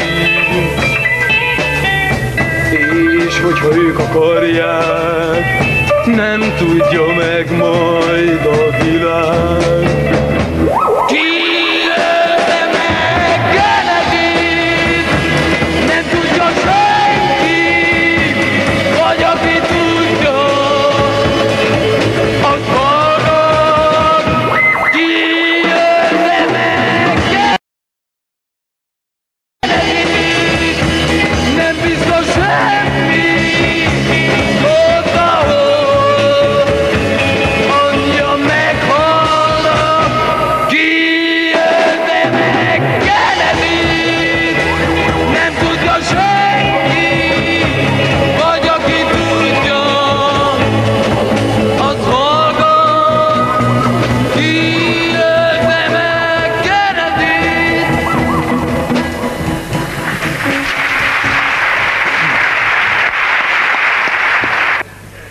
A 15-ös számmal versenyző dalt Neményi Béla komponálta, S. Nagy István írta. És ezzel a versenydalok bemutatásának végéhez is értünk. Felkérem a zsűrit, hogy vonuljon vissza és hozza meg a döntést. Az külön tetszik, szerintem kicsit kommenteljük, aztán most, na, látod? Takács Mari. Tehát, hogy ilyen táncdalfesztivál, tehát hivatalos, tehát ilyen zsűrizős táncdalfesztiválon belül ment a nagy lázadás az amerikai Egyesült Államok imperializmusa ellen, meg a nyugat ellen. Tudod, nyugaton nincs nyugalom, énekelte a dalnok. Jó, de az az érdekes, hogy megölnek egy Kennedyt, és mekkora hiszti van belőle, de a keleti blokkban, meg a gulágon elpusztítanak 10 milliókat, és valahogy nem készül róla egy kurva dal se. Tudod, ahol nyugaton nincs nyugalom, nem lehet tudni semmit, ott, ahol ennyien meghalnak. Közben azért így haláltáborok üzemelnek keleten, tudod, és erről egy kurva szó nem esik, egy kurva sláger nem készül, de a Kennedy, tudod, a Kennedy gyilkosság, mert tényleg, tehát a volt, ami bűzlött nyugaton. Igen. És persze, lehet erről dalt is írni. Csak tudod, a keleten meg hol hát írod a dalt? Tehát egész más azért mondjuk tüntetni, meg amerikai zászlót kimosni, meg elégetni New Yorkba egy ilyen hippi tüntetésen, és egész más meg Budapesten a kiszgyűlésen, érted? Tehát azért kurvára más. Helyes, és ez az, amit érted, a Fidesz sem tud, vagy nem akar tudni, érted, hogy amikor mit tudom én, így mondjuk a lázadókat elkezdenek lázadni, akkor az ő lázadásuk olyasmi, tudod, mint a kiszgyűlésen, amikor az amerikai zászlót izéték, vagy mit tudom, elítélték a vietnámi agressziót, érted? Hát tehát pont olyan is, ugyanúgy a feslet nyugat ellen lázadnak. Ja, abszolút, tudod? Abszolút. Szerintem egyébként, figyelj, még annyit, hogy ez a 60-as évek, ez a táncdalfesztiválos cucc, érted? Tehát arról is érdemes lenne egy picit kitérni, hogy mit jelent az, hogy táncdalfesztivál. Egyébként az Eurovíziós dalfesztivál maradt meg utoljára. Az fesztivál utóda. Érted? De ugyanolyan gagyi szar is, nem? Tehát ugyanaz. Eurovíziós dalfesztivál az a legszarabb a világon. Tehát akik nem szeretnek dolgozni, nem tudnak semmit, oda mennek. De közben a meleg lobby állítólag kilobbizta magának, vagy ez csak ilyen fideszes összeesküvés? Nem, hát azért Conchita Wurst az elmond nekünk valamit. De nem csak az, hanem hogy általában, hogy több ilyen arc megjelenik, nem csak a Conchita, csak ő lett a leghíresebb, érted? Úgyhogy szakálla van persze. A szakállas nő. Régen cirkuszi mutatvány volt az ilyen. Voltak a szakállas. De akarod írni, hogy Vámos Miklós. A V betűvel kezdődik. Nem tudom, hol van az meg a... Gerillák együttes. Ott van, ott. Ott van lent, oda le, ne oda, ne. Ott van, ott ajánlja az együttes. Azt nézem. Nem oda, nem arra gondolok. Jaj, Istenem, az írás alatt ott van a... Hol? Hadd segítsek. Ezt? Igen. Jó. Aha, várunk est a szobornál, de várjál, haló fiú, haló lányok, nem lehet tudni, komandante, tudjátok a csegevarások azok a kádári Magyarországon, és elment a repülő. Igen, ez a... Ismeritek?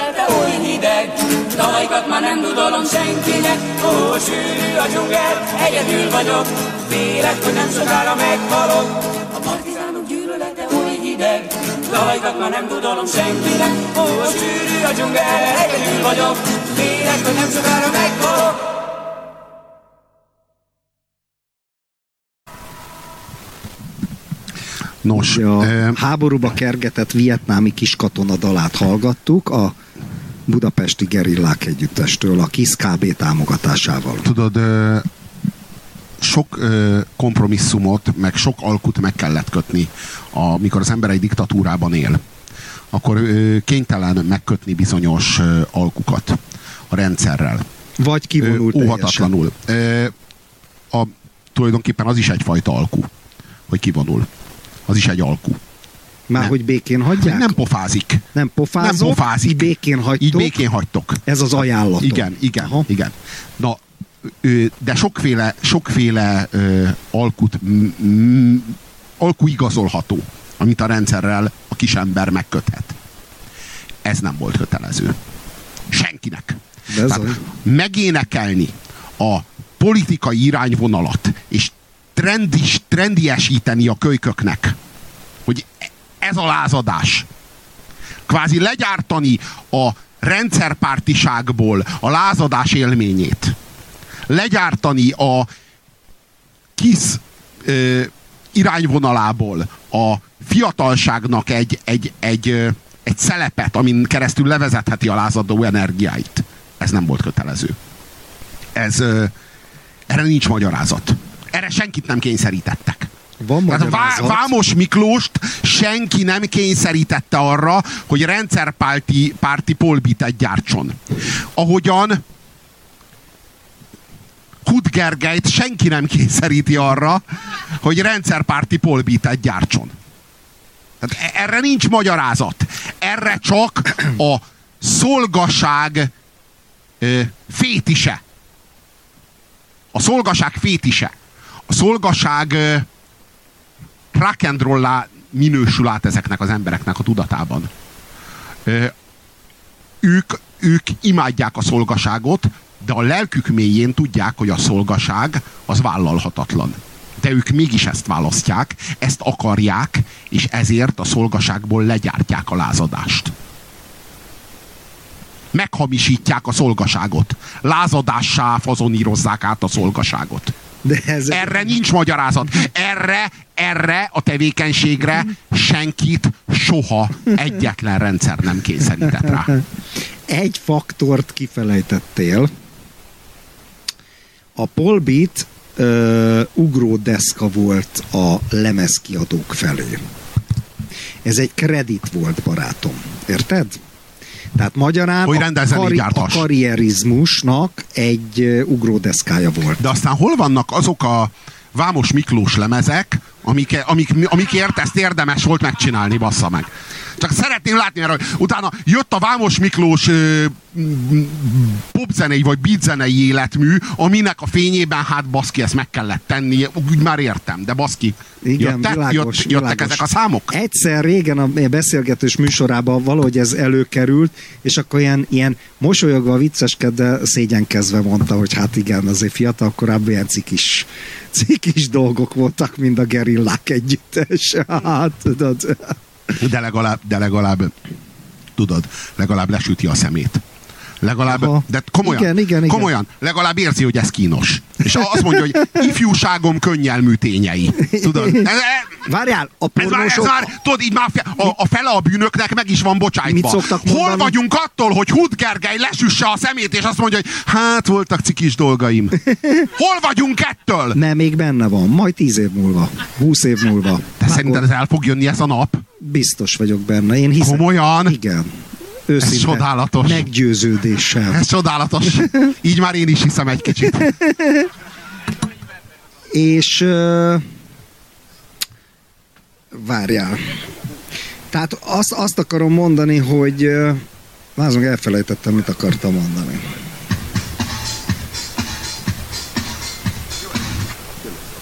Nem ezt akartuk.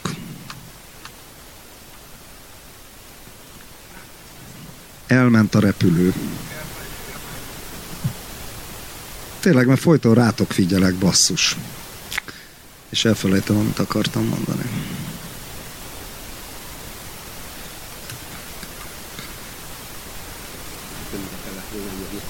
Már mi csodát? Mi történt? Hát csak ez. De valamivel be kéne vezetni, hogy mit látunk.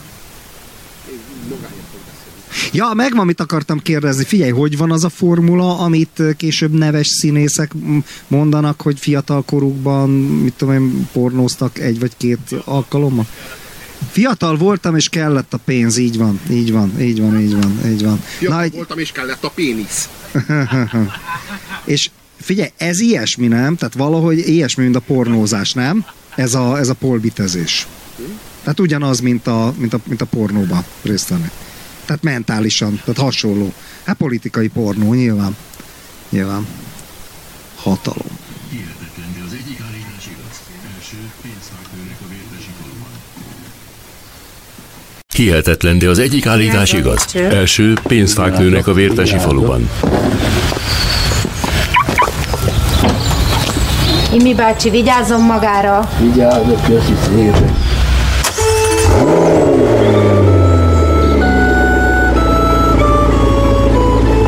Ebben a faluban túlnyomó részt idősek laknak.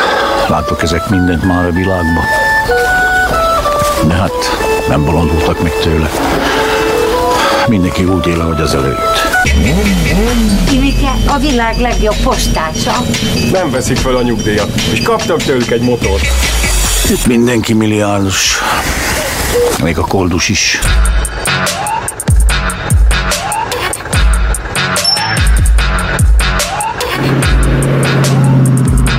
az egész, ez 80-ban kezdődött akkor, amikor leégett a Basahegy. Na, amúgy igazság szerint egy dombocska. Belecsapott a villám, aztán csak egy fa élte túl a tüzet. Mindenki azt hitt, hogy valami öreg körtefa, aztán nagy szart. Először osztrák silinget adott, utána német márkát, elkezdte hullatni a magjait, a mélyek is szétolták, tessék. Az egész faluban ilyen fák nőnek. Leginkább a jákafára Artocarpus heterophyllus hasonlít. Angolul jackfruitnak hívják, maláj nyelven nankának. Hindiül és bengáli nyelven káthál. Telugu nyelven milyen érdekes panasza. Szanszkritül elfelejtettem. Hát ez itt az 5000-es pénzfa. Itt a hátam mögött van a 10 000-es, ott vannak a 20 000-esek. És amott a távolban ott van a 100 000-es pénzfa. Ezt a kisfát pedig kuwaiti dinárral oltottuk be. Hát nem tudom, hogy lesz ebből valami, de már lassan mutatkozik. Na, milyen szép. Egy hónapja 2-esen volt a lottón. Én úgy örültem neki. De az a lényeg, hogy egészség legyen, meg kerozin a repcsibe. Pisti! Mit csinálsz ott a kerítésnél? Hozd vissza a talicskámat, amit elloptál. Olyan enyves kezű vagy, mint apád. Amúgy itt nincs bűnözés a faluba. Maga a gyümölcs zárva termő, ami azt jelenti, hogy a termőlevelek egy zárt magházzá nőnek össze, és azoknak a végén van a kis bibe, amelyik beporzódik. Hopp, hopp! Emelem meg 1,5 milliárddal. Emelek. Tudod, hogy megadom, Bandi? Még 2 milliárd. Még 2 milliárd. Ezt is tessék. Na, ki jön ki? Én jövök. Oké. Vissza az egészen.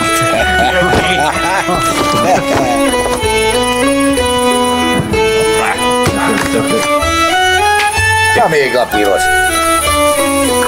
Sajnálom, rakjátok le. Ha nincs adótatok, akkor rakjátok le lapjaitokat, gyerekek, sajnálom. Mindegy. Na, hol van? Elveszett. Ne hordják a lábokkal ezt a sok mocskot. Innováljuk a falut. Modernizálunk. Minden éven falunapok.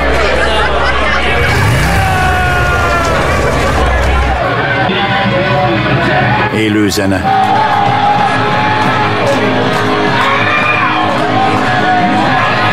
Testvérfalunk Abu Dhabi.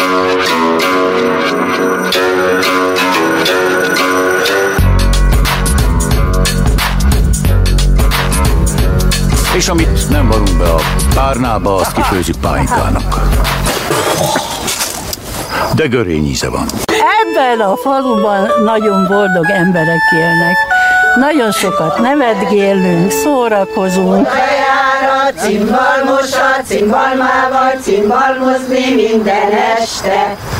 Kocsmárosné azt hiszi, hogy a lányát elveszi egy alatt. Marja! Lemehetsétek. És a Misi bácsival a kertészünkkel. Az illata a baracka, az inkább az őszi baracka hasonlít. Pénzfa, csemetéket. Dobozolunk, és azt küldjük el az ország minden részére, hogy ott is boldog emberek legyenek. Az egész banda.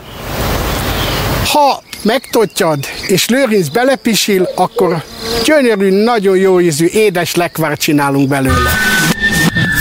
Így élünk, mi itt nem panaszkodunk. A Cofidisztől online kaphat milliókat. Pénzfa nem létezik, de a Cofidisznél már 24 óra alatt online juthat pénzhez. Igényelje a cofidisz.hu-n vagy hívja a 1411-et.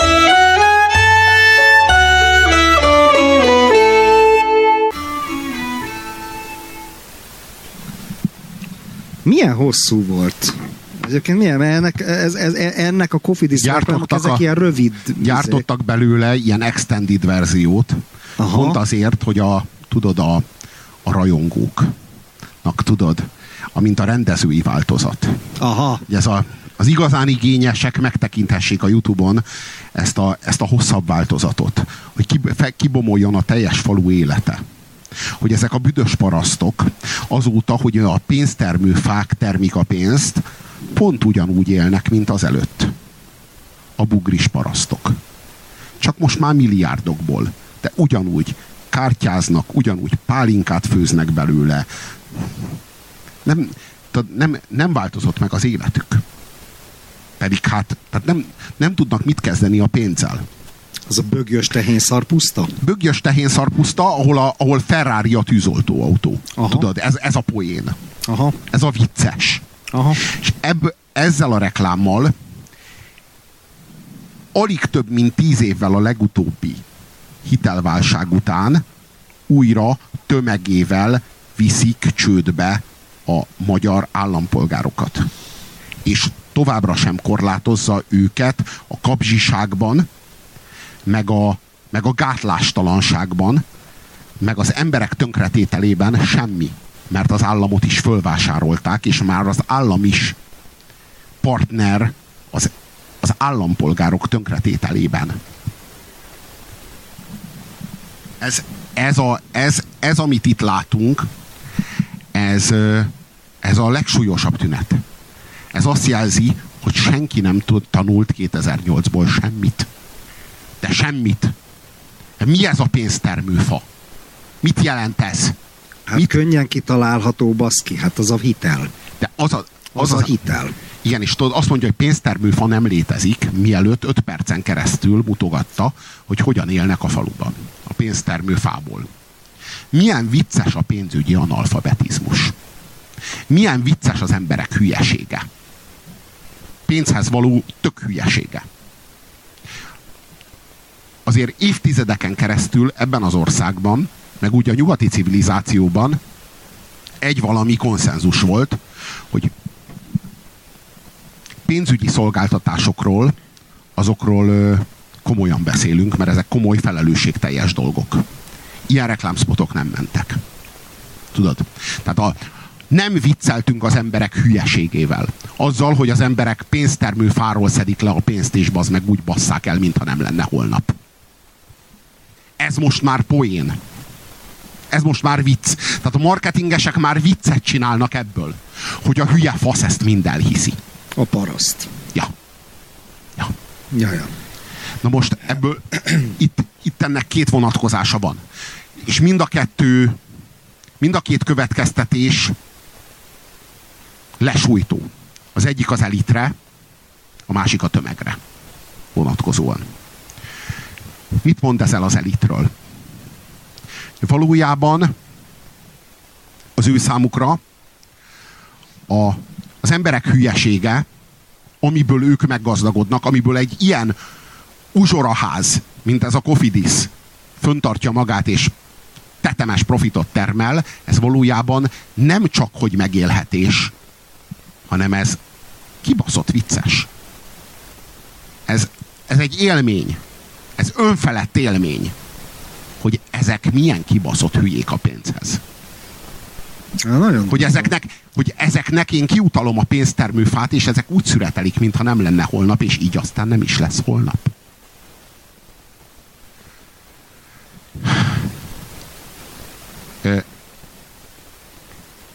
Ezeket az ajánlatokat, tudod, 2008 után, 11 évvel, hogy engedhetik? Hogy engedheti az állam? Hát nyilván úgy, hogy ezek az uzsoraházak, meg úgy általában a bankszektor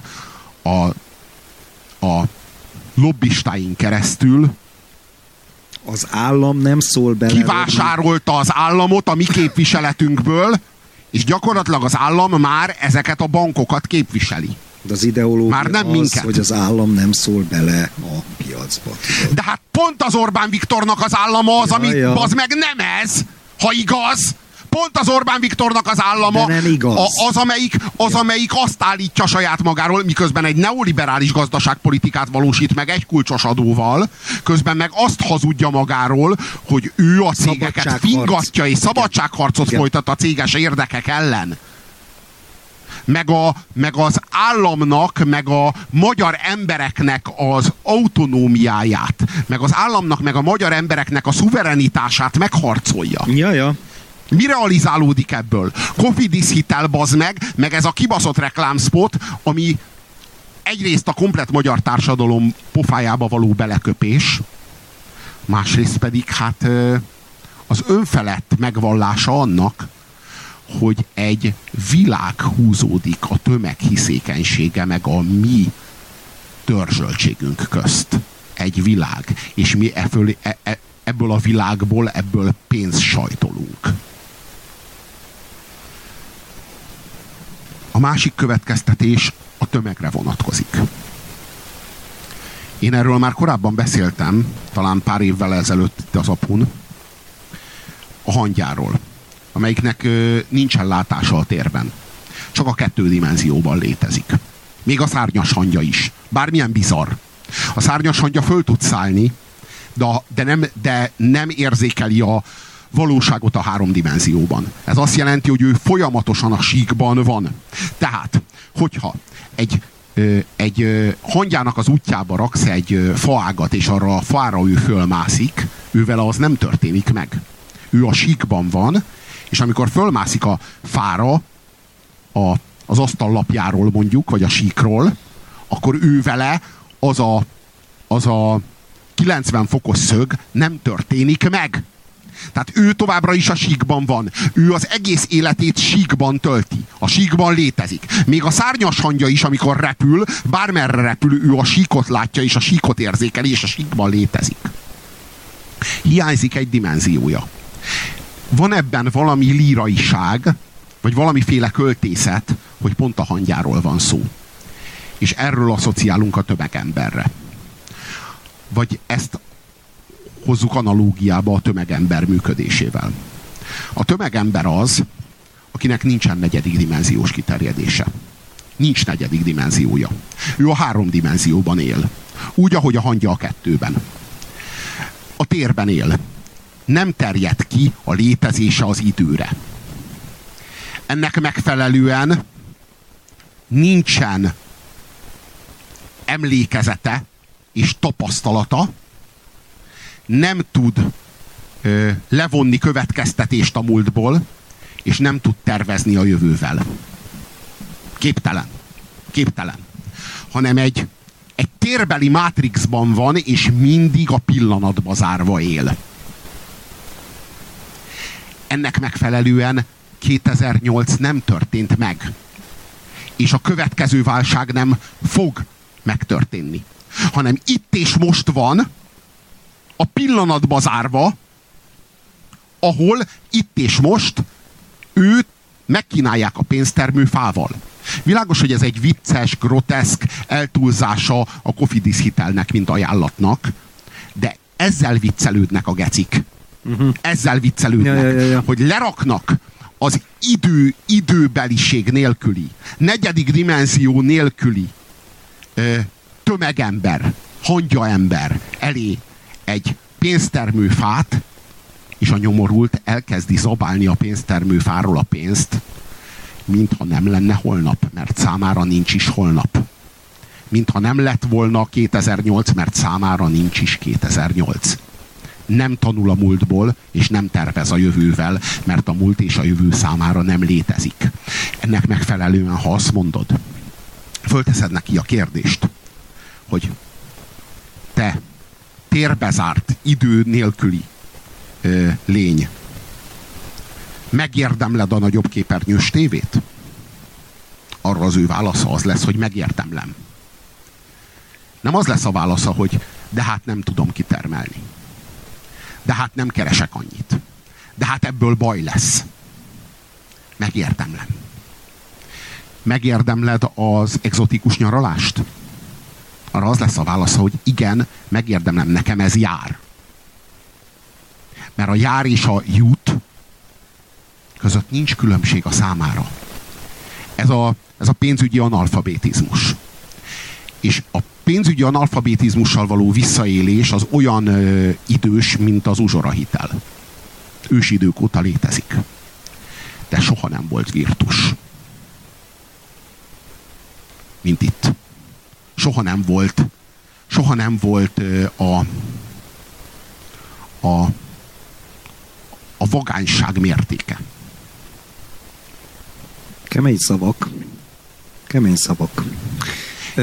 És a szemünk láttára zajlik, és egy komplett társadalom a szemünk láttára sétál bele abba a csődbe, ami majd jönni fog, és tudjuk, hogy jönni fog, és onnan tudjuk, hogy a küszöbön áll a válság, hogy özöllenek ezek a hirdetések a tévéképernyőről.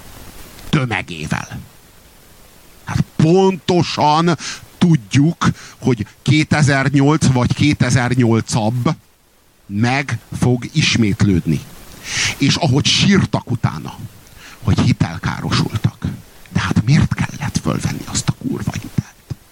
Hát soha nem tanultad meg, nem hallottad, hogy nem költhetsz többet, mint amennyit ki tudsz termelni. Hogy felelős vagy az életedért, a saját sorsodért. Hogy nem nyúl utánad senki, hogyha az utcakövére hullasz. És nem tanultak semmit. Szerinted? És újra megtörténik, és a szemünk láttára is végig fogjuk nézni, ahogy ezek a szerencsétlen emberek csődbe mennek, és ahogy ezek a szerencsétlen emberek az utcára kerülnek, és aztán majd hitelkárosultak lesznek, és aztán majd a hitelkárosultak sirámait fogjuk hallgatni, majd 8 évre vagy 10 évre rá újra jönnek a hirdetések. És újra megismétlődik, és soha senki nem tanul belőle semmit. De a hangját mondtad, én mindig a garnélát szoktam, mert azt láttam, tudod, a garnéla oda megy a csalánozóhoz, az megcsalánozza, elpucol, és utána megint oda megy, megcsalánozza és elpucol, megcsalánozza, elpucol, megcsalánozza, elpucol, mert nincs időtudata, nincs okság tudata se. Na ez a tömegember. Ez. Szörnyű egyébként, de várj, van-e a kormányzatnak ebben felelőssége? Hát hogy a faszban ne lenne? Hát a kormányzatnak elvileg azért hoztuk létre az államot, hogy megvédje. Hogy felelősséget viseljen az államot alkotó egyénekért. És mi létrehoztuk az államot, csak hogy már nem népszuverenitás van, hanem cégszuverenitás van, mivel a cégek kivásárolták a népet a szuverenitásból. És most már a cégek a szuverének. Már a cégek választják az államot, meg az államtisztviselőit, meg a politikusokat, ezért ezek a politikusok már a cégeknek felelnek. Már a cégek választják újra őket, nekik nincs szükségük ezekre a nyomorultakra. Ezek a nyomorultak kihulhatnak a szociális hálóból, mert a szociális háló elnyűjt, és senki nem sző belőle újat, mert senkinek nem érdekel rövid távon. Hosszú táv meg nincs, és középtáv meg nincs. Arról van szó, hogy a vadkeleten, mert itt az van, mert itt már az van, van egy erős állam, de az állam nem azért erős, hogy erős kézzel képviselje az embereket. Az állam azért erős, hogy erős kézzel képviselje önmagát. És erős kézzel képviselje azokat, akik az államot alkotják. Az állam oligarcháit, meg az állam apparátusát, meg az állam fejét. De volt ez másként? Azt elhiszem, azt az állításod, hogy virtus nem volt a szélhámosság. Már legalábbis ez a fajta szélhámosság. Ez virtus sose volt. Tehát az nem volt, hogy a pofádba röhögve viccelődjenek azzal, hogy te egy fasz vagy, és mi meg kizsebelünk téged.